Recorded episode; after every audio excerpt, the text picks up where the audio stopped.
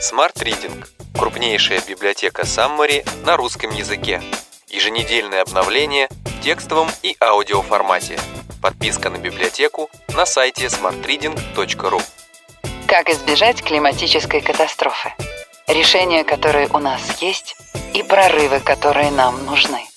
Автор Билл Гейтс.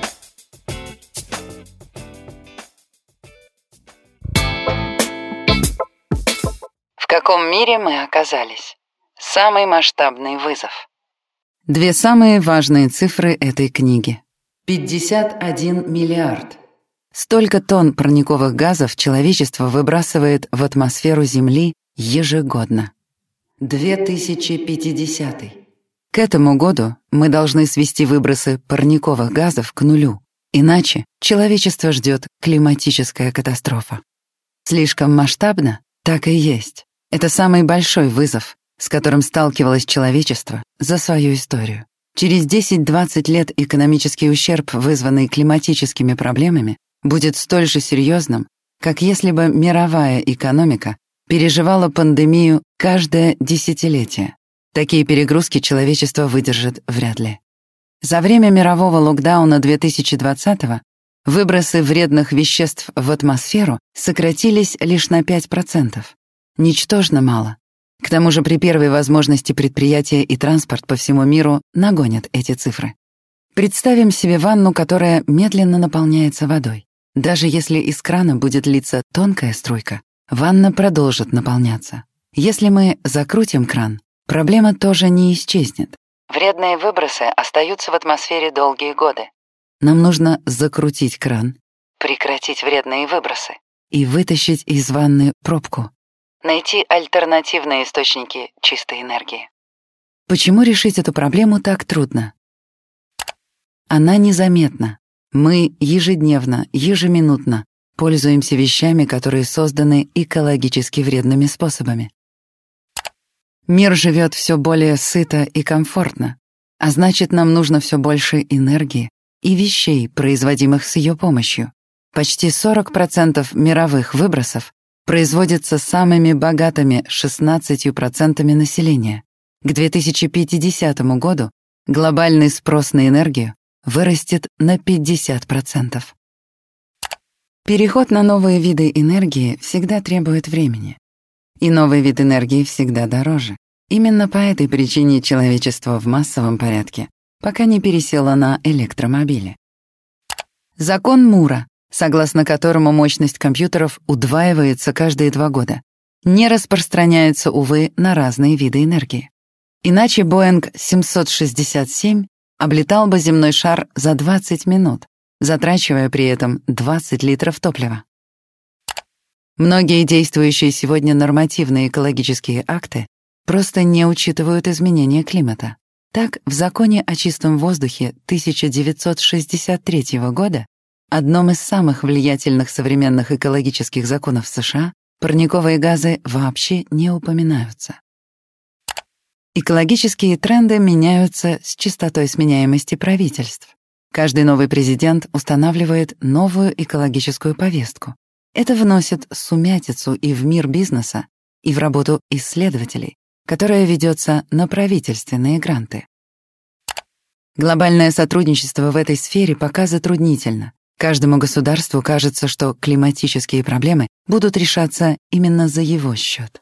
Вот почему Гейтс так высоко оценивает Парижское соглашение 2015 года, регулирующее меры по снижению содержания углекислого газа в атмосфере. В собственно экологическом аспекте ничего сверхординарного. Если обязательства будут выполнены, то к 2030 году ежегодные выбросы сократятся на 3-6 миллиардов тонн. Это меньше 12% от общего объема выбросов сегодня. Но в репутационном смысле такое соглашение чрезвычайно важно. Оно доказало, что глобальное сотрудничество возможно. Экологический факт-чек. Как представить масштабы проблемы наглядно? Всякий раз, когда имеете дело с данными, описывающими экологическую ситуацию в мире, пользуйтесь такими приемами. Прием номер один. Преобразуйте указываемые в документах тонны выбросов вредных веществ в процент от 51 миллиарда. Допустим, авиационное сообщество достигло соглашения сократить вредные выбросы, связанные с производством авиатоплива, на 17 миллионов тонн в год, то есть на 0,03% годовых глобальных выбросов. Много это или мало? Зависит еще и от того, будет ли это число расти или останется прежним. Если программа начинается с 17 миллионов тонн, это оптимистичный сценарий. Если она намерена остаться на том же уровне, это не слишком-то впечатляет. Поэтому проект Гейтса Breakthrough Energy финансирует лишь те технологии, что сокращают выбросы не менее чем на 500 миллионов тонн в год. Прием номер два. Изучая информацию об источниках энергии, обращайте внимание на то, о какой мощности идет речь. Разные источники энергии вырабатывают ее с разным постоянством. Энергия измеряется в ваттах. В повседневной жизни мы имеем дело с киловаттами. В одном киловатте 1000 ватт. Бытовые приборы в доме за месяц потребляют 200-300 киловатт-час. В мегаватте — 1 миллион ватт. В гигаватте — 1 миллиард ватт. В гигаваттах измеряют энергетические нужды городов, в сотнях гигаватт — стран. В 2019 году общая мощность ветрогенераторов США превысила отметку в 100 гигаватт. Этого хватает для 32 миллионов домов и для 500 фабрик. Но в масштабах всей американской энергетики это меньше 10%. К тому же ветер — непостоянное явление, так что на этот источник энергии всецело полагаться нельзя. Прием номер три. Спросите, сколько места потребуется для производства определенного количества энергии. Ветряки требуют больше пространства, чем солнечные батареи. Стоит учитывать и расстояние между местом использования энергии и местом, где она потребляется. Ветряки эффективны далеко не во всех штатах США. Прием номер четыре. Спросите, сколько придется переплатить за экологически чистое топливо. Налог на экологию. Галлон авиатоплива в США стоит 2 доллара 22 цента, а биотопливо — 5 долларов 35 центов. Разница между этими ценами 3 доллара 13 центов. Это и есть налог на экологию. Наиболее актуальная задача — свести этот налог к нулю, чтобы экологически чистые продукты было выгодно покупать. Прием номер пять. Оптимизируя бизнес с учетом зеленых стандартов, не фокусируйтесь на каком-то одном аспекте, экономя только на производстве или только на транспортировке товара. Вот реальное распределение вреда для природы от разных видов деятельности. Производство материалов — цемента, стали, пластика — 31%. Производство электроэнергии — 27%. Растениеводство и животноводство — 19%. Транспорт — 16%. Охлаждение и утепление домов и офисов — 7%. Теперь о каждом из них подробнее. Мир вокруг. Может ли он быть не таким ядовитым? Электроэнергия. Гейтс признается, если бы удалось в мгновение ока свести к нулю экологический ущерб от любого фактора из названной пятерки, он выбрал бы производство электроэнергии. Хотя его вредный вклад лишь 27%, решение этой проблемы обернется куда большей выгодой для природы, ведь электричество приводит в движение весь мир. С чистым электричеством человечество быстрее перейдет на электромобили, изменится работа фабрик, которые бы использовали электричество вместо природного газа. Пока ситуация не слишком оптимистична. Доля мировой энергии, получаемой от сжигания угля, примерно 40%, не изменилась за 30 лет. Доля нефти и природного газа также осталась прежней за то же время — 26%. Солнечная и ветровая энергия, между тем, составляют 7%. С 2000 по 2018 год Китай утроил объем потребляемой им угольной энергии. Вообще у разных стран очень разные перспективы в смысле поисков альтернативной чистой энергии. Америке проще. В Калифорнии гарантирована круглогодичная солнечная энергия. На Среднем Западе постоянно дуют ветра. Еще один источник энергии. Переход всей американской энергетической системы на источники с нулевым содержанием углекислого газа повысит тарифы на 1,3 1,7 цента за киловатт-час. Примерно на 15% больше, чем люди платят сейчас. Вполне посильный налог на экологию. Но солнце и ветер не вырабатывают электричество 24 часа в сутки, 365 дней в году. И мы еще не умеем создавать батареи с достаточной энергоемкостью, чтобы питать чистой энергией целые города. Лучшие солнечные панели сегодня преобразуют менее четверти солнечного света, попадающего на них, в электричество. А как насчет местоположения новых, чистых энергостанций? Нынешняя энергетическая система Америки опирается на железные дороги и трубопроводы для транспортировки топлива на большие расстояния к электростанциям, а затем на линии электропередачи для транспортировки электроэнергии в города. Но солнечный свет нельзя отправить в вагоне на какую-то электростанцию. Он должен быть преобразован в электричество на месте.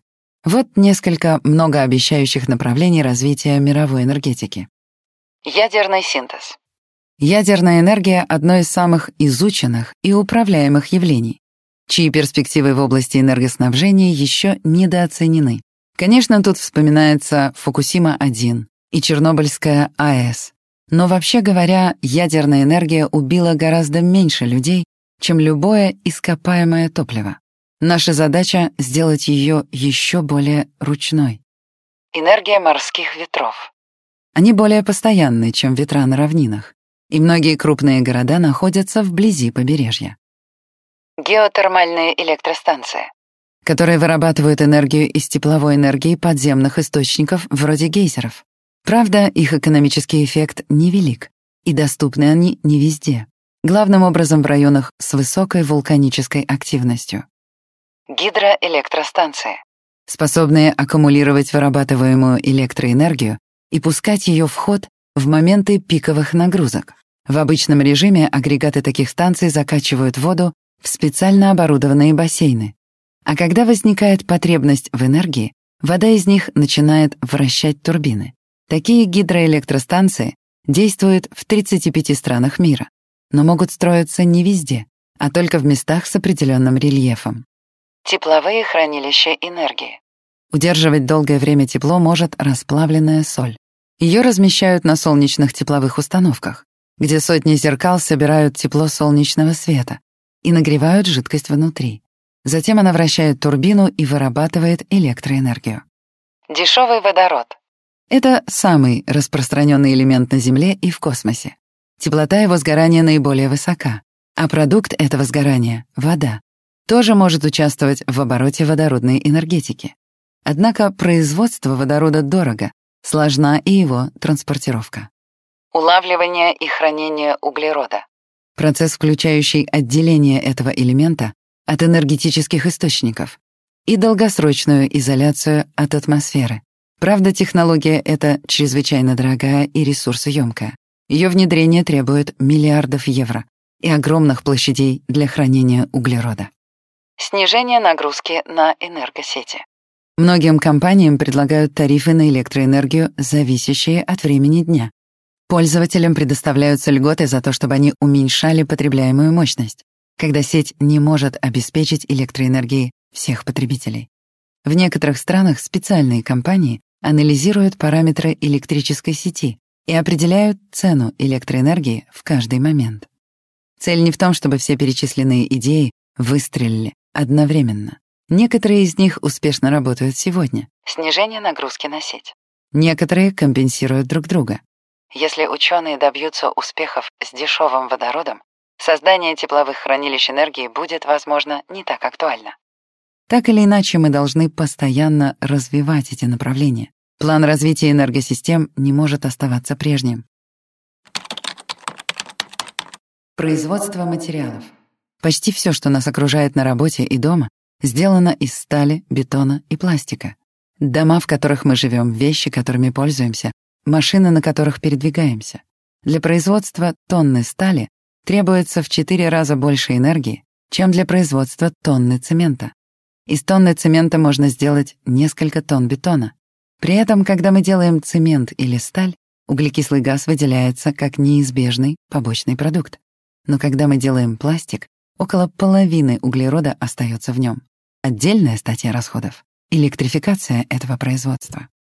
Ни одна из известных сегодня технологий не дает полностью безуглеродного цемента.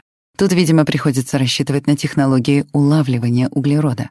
Известны технологии создания безуглеродной стали, но они пока не доказали свою эффективность в промышленных масштабах.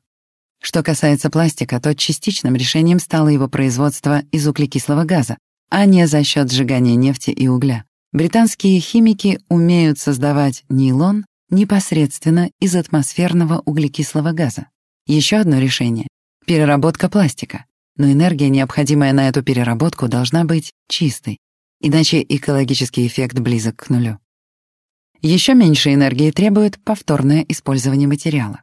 А значит, важно сосредоточиться на создании товаров с использованием переработанных и перепрофилированных материалов. Здания и дороги могут быть спроектированы с учетом ограниченного использования стали и цемента, вместо которых использовались бы менее вредные материалы. Существует, например, самоочищающийся бетон, пропитанный диоксидом титана, который расщепляет смог и сохраняет белизну. Если такую технологию усовершенствовать, можно использовать этот бетон в дорожном покрытии, которое очистит улицы от автомобильных выхлопов. Растениеводство и животноводство. Главный виновник тут не углекислый газ, а метан и закись азота. Впрочем, их влияние на глобальное потепление еще более пагубное. Во всем мире миллиард голов крупного рогатого скота выращивается для производства говядины и молочных продуктов. Метан, который выделяют эти животные, имеет тот же эффект потепления, что и 2 миллиарда тонн углекислого газа.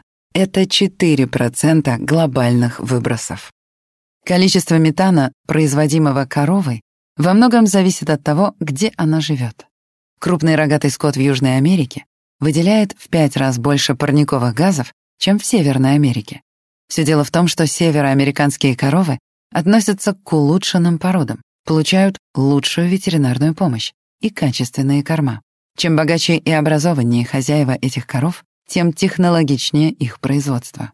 Конечно, мы можем просто есть меньше мяса, заменяя его мясом на растительной основе или мясом, выращенным в лабораториях.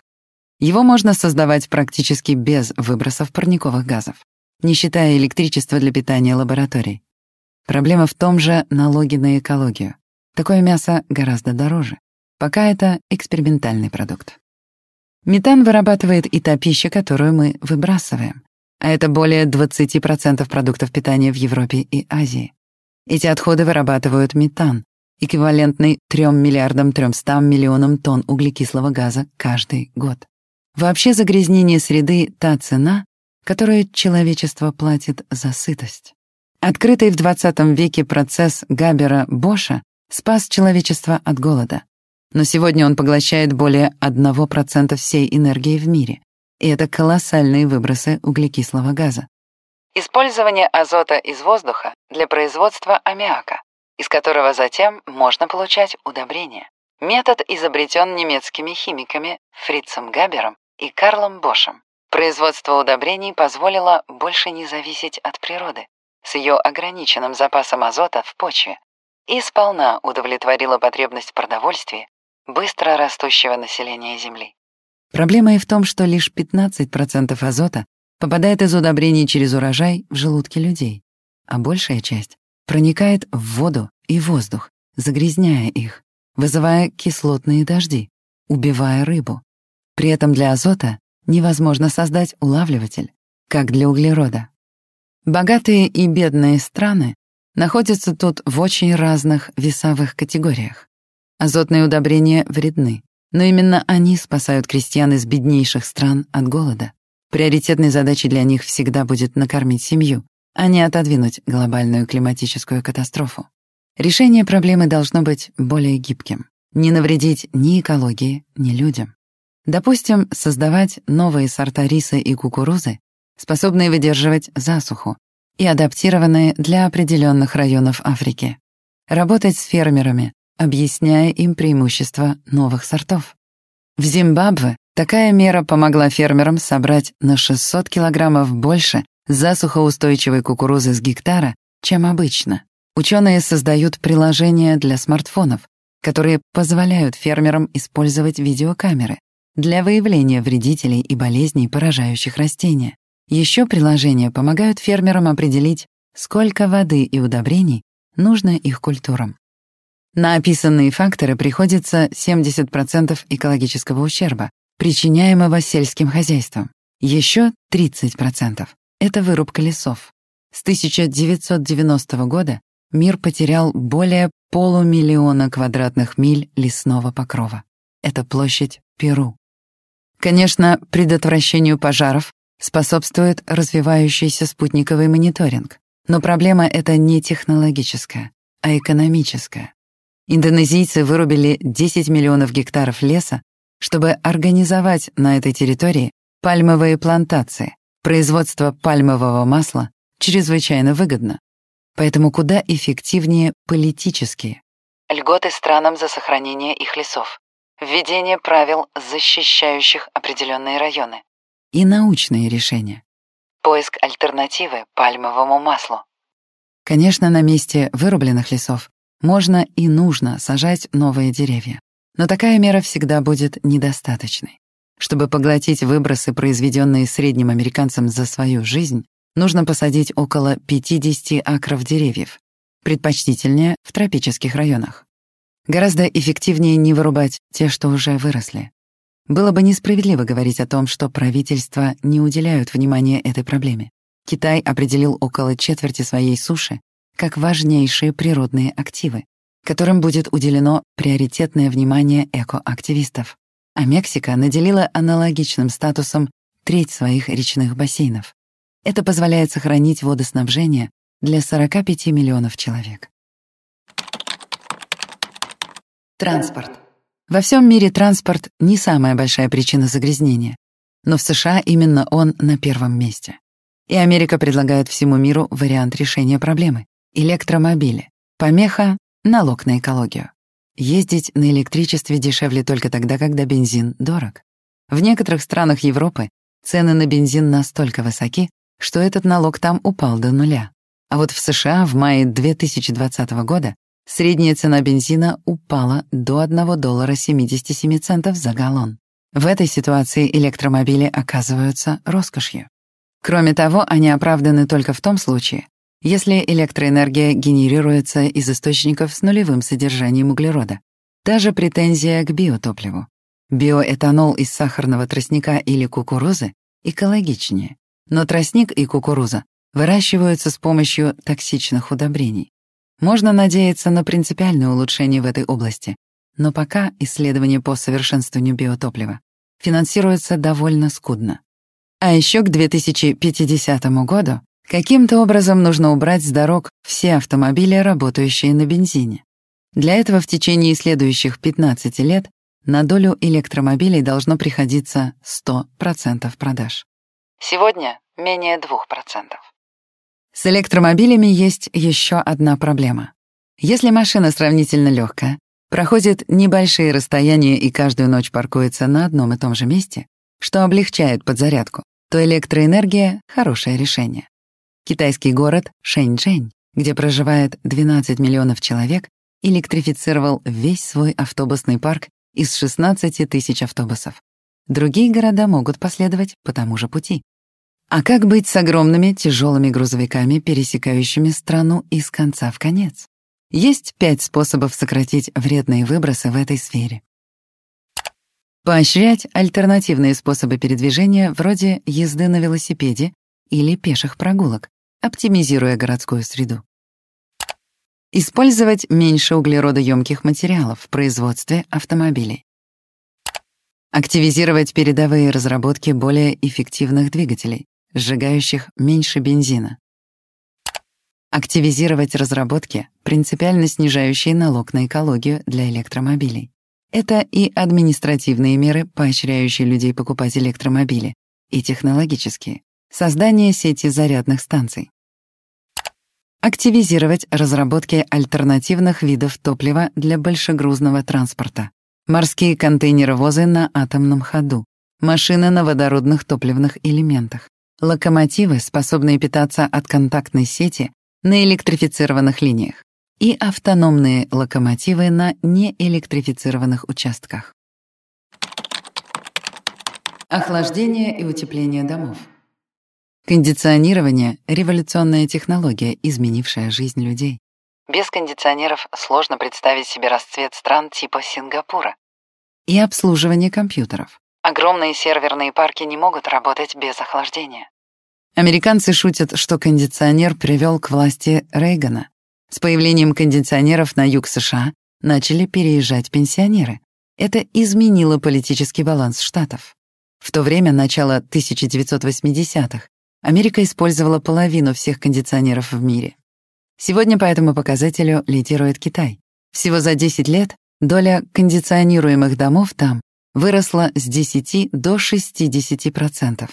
К 2050 году мировой спрос на электроэнергию для охлаждения утроится. Но кондиционер охлаждает помещение только за счет повышения температуры снаружи. Из-за этого в некоторых американских городах температура воздуха ночью повышается на 2 градуса. Холодоагенты, используемые в кондиционерах, вредны, а они могут вытекать. Для решения этой проблемы нет больших технических препятствий. В 2016 году представители 197 стран взяли на себя обязательство сократить производство и использование некоторых холодоагентов более чем на 80% к 2045 году. И кондиционеры действительно становятся все экологичнее. Правда, такие модели мало кто покупает. Просто потому, что люди мало интересуются соответствующими характеристиками товара. Если обязать продавцов информировать покупателей о свойствах кондиционеров, соответствующим образом корректируя цены, средняя эффективность кондиционеров может быть удвоена, а спрос на электроэнергию, расходуемую на кондиционирование помещений, снижен к 2050 году почти на 50%. Решение проблемы с обогревом домов похоже на проблему с автомобилями. Вред для экологии снизится в разы, если газовые печи в домах будут заменены на электрические тепловые насосы. Пока во всем мире ископаемое топливо дает в 6 раз больше энергии для отопления, чем электричество. Что мы можем сделать? Три рычага управления. Глобальная задача становится вызовом для тех, кто выбран обществом для принятия ключевых решений. Тут есть основания для оптимизма. Обозревая историю США, нельзя не признать, насколько разумной была энергетическая политика на протяжении всего XX века. В 1910 году лишь 12% американцев имели электричество в своих домах. К 1950 году более 90%. В ответ на нефтяные потрясения 1970-х годов Америка сделала ставку на изучение альтернативных источников энергии. Были приняты важные законодательные акты, связанные с энергосбережением, включая стандарты топливной эффективности для автомобилей. После кризиса 2008 года правительства создали рабочие места и стимулировали инвестиции, вкладывая деньги в возобновляемые источники энергии, электрическую инфраструктуру и железные дороги. Немалые успехи у других стран. Так Китай в 2008 году создал специальную программу экономических стимулов на сумму 584 миллиарда долларов, большая часть которых пошла на экологические проекты. Политические решения, рынок и технологии — вот три рычага, которые повернут мир в другую сторону заставят его отвыкнуть от ископаемого топлива. Но нужно тянуть за все рычаги одновременно. Создание нового топливного стандарта для автомобилей бесполезно, если не отлажена технология создания машин нового поколения, и если на них нет спроса на рынке. Технологии создания более экологичных удобрений могли бы развиваться куда быстрее, если бы были поддержаны правительством и выведены на рынок. Потенциал ядерной энергии для энергоснабжения куда больше, чем принято представлять. Но сегодня лишь некоторые страны, в том числе Россия и Китай, инвестируют в такие исследования. Солнечная энергия — отличный пример отрасли, где технологии, политика и рынок сработали максимально согласованно и успешно. Такие исследования стали финансироваться правительствами США, СССР, Японии еще в 1970-х годах. К началу 1990-х все больше компаний начали производить солнечные панели, хотя технология еще не получила широкого распространения. Толчок рынку дала Германия, предоставившая низкопроцентные кредиты на установку панелей и установившая фиксированный платеж за единицу электроэнергии, вырабатываемой возобновляемыми источниками. Затем уже в 2010-е США ввели кредитные гарантии для пяти крупнейших солнечных батарей в стране. Результат. С 2009 года цены на солнечную электроэнергию упали на 90%. План Билла Гейтса. Он адресован прежде всего правительствам и бизнесу. Все цели в нем сгруппированы по двум принципам. Способы, увеличивающие предложение инноваций. Способы, ускоряющие спрос на инновации. Сюда относятся и способы, масштабирующие внедряемые технологии. Чтобы стимулировать предложение, правительства должны в течение следующего десятилетия в пятеро увеличить финансирование исследований в области чистой энергетики и изучения климата. Сегодня госфинансирование этой сферы составляет около 22 миллиардов долларов в год. Это 0,02% мировой экономики. США тратят на эти цели лишь 7 миллиардов в год. Поощрять рискованные идеи, которые опасается поддерживать частный бизнес и которые могут не окупиться сразу. Так проект «Геном человека» не поддержал бы ни один частный фонд. Он занял 13 лет и стоил миллиарды долларов, но определил принципиально новые методы лечения десятков генетических заболеваний. Глобальная адаптация мировой промышленности к новой экологической реальности — дело дорогое, но не беспроигрышное. Специальная комиссия, в которую входит и Билл Гейтс, оценила стоимость ключевых направлений по адаптации. Сюда вошли создание систем раннего предупреждения опасных природных явлений, создание климатически устойчивой инфраструктуры, повышение урожайности сельскохозяйственных культур, управление водными ресурсами, защита мангровых лесов. Вывод. Инвестиции в размере 1 триллиона 800 миллиардов долларов с 2020 по 2030 год принесут более 7 триллионов долларов прибыли. Чтобы стимулировать предложение инноваций, правительства должны также поощрять исследовательские программы, интегрирующие фундаментальные и прикладные исследования. Проект SunShot спонсировался Министерством энергетики США с 2011 года. Он имел и конкретную снизить стоимость солнечной энергии до 6 центов за киловатт-час в течение десятилетия. И глобальную цель. К 2050 году сократить выбросы углерода до 20% от их самого высокого уровня, зарегистрированного в 1990 году. Попутно решались такие вопросы, как снижение стоимости солнечных энергетических систем, удешевление финансирования солнечной энергетической системы, устранение бюрократических барьеров в ходе внедрения новой технологии. К 2016 году программа достигла 90% поставленных целей. Осенью 2017 года план был выполнен. Чем сложнее реализуемые проекты, а энергетические проекты очень сложны, тем теснее должна быть взаимосвязь между правительственными инициативами и производством, между теми людьми во власти, кто придумал идею в стиле «было бы здорово», и теми, кто знает, как это сделать. На ранних этапах работы важно подключать и бизнес, который выведет новые продукты на рынок, выступит соинвестором проектов. Создание спроса на инновации. Любую инновацию в сфере энергетики куда сложнее протестировать в условиях реального мира, чем, скажем, компьютерные технологии. Велики и затраты, и риски. Правительство должно выступить ключевым покупателем нового продукта. Будь то инициатива оборонного ведомства покупать низкоуглеродное топливо для истребителей или обязательство правительства покупать низкоуглеродный цемент для строительства. Идея не нова. Главным заказчиком интернета первоначально было именно правительство США. Правительство должно свести налог на экологию к нулю. делая безуглеродные продукты дешевле. Снижение налогов, кредитные гарантии, инструментов для этого множество. Правительство должно всячески способствовать созданию инфраструктуры для новых технологий, линии электропередачи для ветра и солнца, зарядные станции для электромобилей и прочее.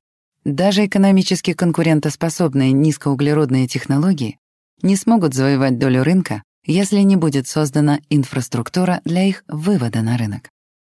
Вместе с созданием инфраструктуры должны корректироваться производственные стандарты и рыночные правила, поддерживающие конкурентоспособность новых технологий. Пока принятые в США правила затрудняют использование более совершенного биотоплива в легковых и грузовых автомобилях или внедрение новых форм низкоуглеродного бетона в строительстве. При этом государственная политика должна быть гибкой, идя навстречу любым решениям, которые способствуют сокращению выбросов вредных веществ в атмосферу, а не только нескольким компаниям, которым благоприятствуют те или иные сенаторы.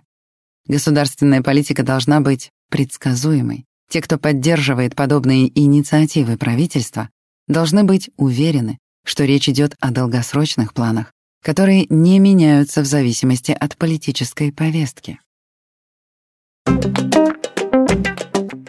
Масштабирование технологий. Новая технология должна быть не только создана, но и масштабирована в соответствии с конкретными требованиями общества. Мы не новички в масштабировании энергетических технологий. В 20 веке почти по всему миру была проведена электрификация сельских районов, расширено производство ископаемого топлива. Теперь эти навыки нужно использовать в новых условиях. Продукты, связанные с выделением углекислого газа, должны стать дороже. Пока бензин, пластик и прочие блага цивилизации обходятся нам так дешево, потому что в их стоимость не включена цена за экологический ущерб. Не так важно, куда пойдут деньги от этих налогов, потребителям лишь, чтобы компенсировать рост цен на энергоносители или на финансирование новых разработок в этой сфере. Важно, что рынок получит сигнал. Работать с углекислым газом себе дороже. Должны быть введены стандарты чистой электроэнергии. Одна из распространенных мер — стандарты портфеля возобновляемых источников энергии, RPS, предписывающие, что определенный процент электроэнергии, продаваемой коммунальными службами, должен поступать из возобновляемых источников энергии. Должны быть введены стандарты чистого топлива. Так, в США и странах ЕС введены нормы Евро-4, ужесточившие требования к предельно допустимым концентрациям вредных веществ в выхлопных газах автомобилей. Примечательно, что топливо, которое удовлетворяет этому стандарту, свойственны и улучшенные потребительские свойства. Оно менее вредно для двигателей. Должны быть введены стандарты чистой продукции в программах закупок, определяющие принципы маркировки, которые дают всем покупателям информацию о том, насколько чист в экологическом смысле тот или иной поставщик. В идеале такая практика должна охватить все углеродоемкие товары, в том числе импортные, сигнал для других государств, которые еще не придерживаются требуемых стандартов. Мы не будем с вами торговать. Внедрение новых технологий должно сопровождаться активным сокращением экологически вредного оборудования, транспорта и прочего. Лучшим ускорителем этого процесса могут стать только правительственные меры. Экономика сама по себе равнодушна к экологии. Ее вполне устраивают прежние заводы и фабрики.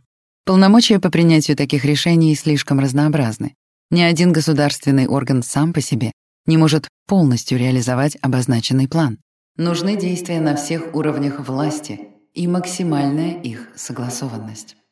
Каждому чиновнику важно помнить о том, что именно он может сделать для изменения ситуации к лучшему. Местные органы власти определяют, как строятся здания и какие виды энергии они используют. Работают ли автобусы и полицейские машины на электричестве или на бензине? Как сделать город более комфортным для пешеходов? Правительства штатов или провинций играют центральную роль в регулировании электроснабжения, планировании инфраструктуры, вопросах социального обеспечения. Последний аспект будет особенно важен, когда речь зайдет о поддержке рабочих, пострадавших от перехода на энергетику нового типа. Национальные правительства принимают решения, охватывающие целые сектора экономики и международные отношения. Вся эта работа должна подчиняться трем жестким установкам. Достичь нуля тонн вредных веществ, выброшенных в атмосферу к 2050 году. К 2030 году иметь комплекс разработанных политических и экономических мер для этого. Некоторые активисты полагают, что нуля выбросов мы можем достичь и к 2030 году. Однако все вышеназванные факты и цифры говорят о том, что к этому сроку проблему выбросов не решить. Проработать к 2030 году необходимые меры — более реалистичная задача. Всячески работать над решением вопроса о снижении налога на экологию до нуля, поддерживая источники чистой энергии и работая над открытием новых. Мир несовершенен, и одни государства придут к желаемой нулевой отметке быстрее других. Богатые Америка и Япония могут позволить себе дорогой поиск новых видов энергии и эксперименты в этой сфере, а бедная Нигерия — нет. Однако богатейшие страны не должны рассматривать свои инвестиции в эту сферу как услугу, бесплатную для остального мира. В некотором смысле богатейшие страны еще и должны беднейшим. Именно в странах с более высоким уровнем жизни возникают более сложные экологические проблемы, за которые в конце концов расплачивается весь мир. Что может сделать каждый из нас? Если вы обычный человек, не бизнесмен и не политик, станьте осознанным потребителем. Поддерживайте экологичные предложения рынка и отвергайте вредные. В конце концов, рынку не останется ничего иного, как подчиниться коллективной воле покупателей. Используйте свое право голоса. Пишите жалобы, обращения. Выходите на митинги, поддерживающие экологические инициативы. Голосуйте за кандидатов, предлагающих соответствующие решения. Участвуйте в общественных советах. Но пусть ваши вопросы и претензии к власти будут как можно более конкретны. Вместо формулировки «давайте жить в чистом мире» как препятствовать вырубке тополей в нашем городе. Если вы предприниматель, сделайте налог на экологию мерилом ваших решений и делайте все, чтобы в вашем случае этот налог стремился к нулю. Отдавайте предпочтение антиуглеродным решениям, в том числе спонсируя их напрямую. Сегодня компании аэрокосмической, сырьевой и энергетической отраслей тратят меньше 5% своих доходов на соответствующие разработки. Это чрезвычайно мало. Введите в своей компании внутренний налог на углерод, плату за сжигание топлива на основе углерода. Такой налог введен или запланирован уже в 25 странах.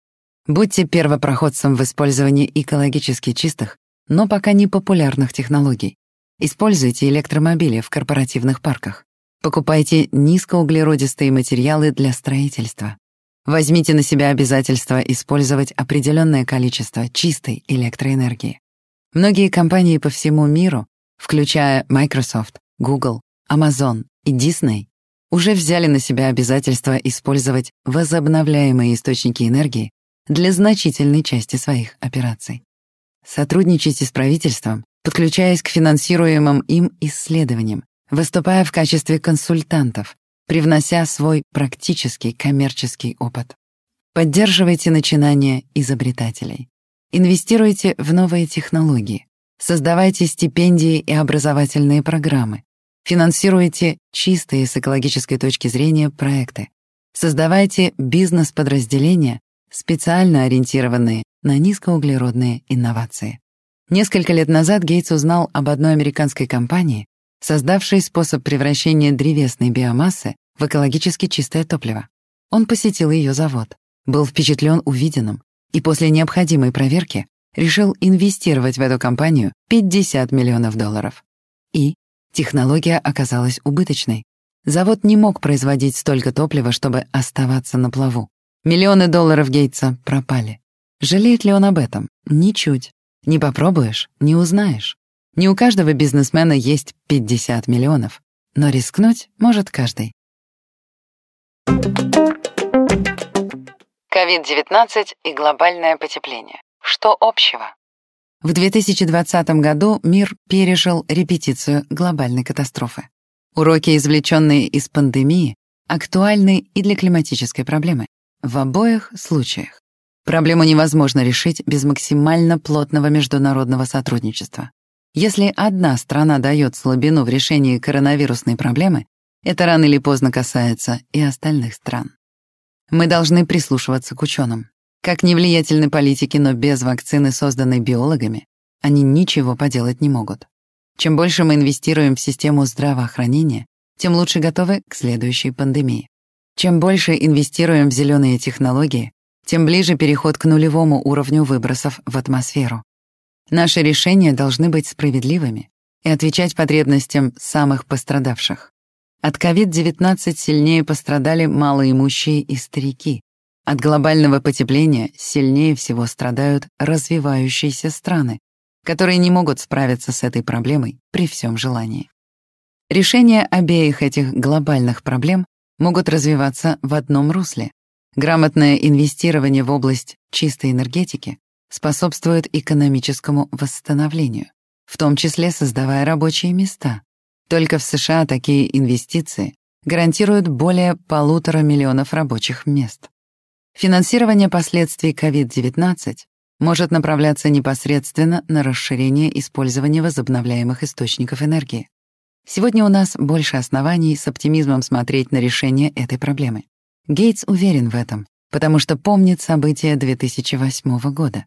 Тогда, во время мирового финансового кризиса, общественная поддержка действий по борьбе с изменениями климата резко упала. В 2020 году поддержка действий по борьбе с изменением климата осталась такой же высокой, как и в 2019 году, несмотря на ужасное состояние экономики. За 12 лет сознание людей изменилось. Мы больше не отмахиваемся от глобального потепления. Осталось дать ему последний бой. 10 лучших мыслей. Либо мы сократим выбросы парниковых газов к 2050 году до нуля, либо поставим человечество на грань вымирания. Всякий раз, когда имеете дело с данными по экологии, преобразуйте указываемые тонны вредных веществ в процент от 51 миллиарда. Это позволит понять масштаб проблемы наглядно. Политические решения, рынок и технологии — вот три рычага, которые повернут мир в другую сторону. Заставят его отвыкнуть от ископаемого топлива, но нужно тянуть за все рычаги одновременно. Каждый может стать осознанным потребителем, поддерживая экологичные предложения рынка и отвергая вредные. В конце концов, рынку не останется ничего иного, как подчиниться коллективной воле покупателей. Будьте общественным активистом. Используйте свое право голоса. Пишите жалобы, обращения, выходите на митинги но пусть претензии к власти будут как можно более конкретны. Если вы предприниматель, сделайте налог на экологию мерилом ваших решений и делайте все, чтобы этот налог стремился к нулю. Часто мы предпочитаем вредный товар чистому, не потому что он дешевле, а потому что мало знаем о характеристиках товаров. Наша информированность полезна для климата. Инвестиции в адаптацию мира к новой экологической реальности — это выгодно. Помните про 7 триллионов долларов прибыли, которые ждут частный капитал в этом десятилетии. Богатейшие страны не должны рассматривать свои инвестиции в экологию как услугу, бесплатную для остального мира. Мы все в одной лодке. Кризис 2020 года научил нас справедливости. Всегда давайте шанс новым, зеленым технологиям. Рекомендуем также послушать саммари книги Джонатана Сафрана Фойера «Погода — это мы». Спасение планеты начинается за завтраком. Smart Reading. Саммари на лучшие нонфикшн книги в текстовом и аудиоформатах. Еженедельное обновление. Подписывайтесь на сайте smartreading.ru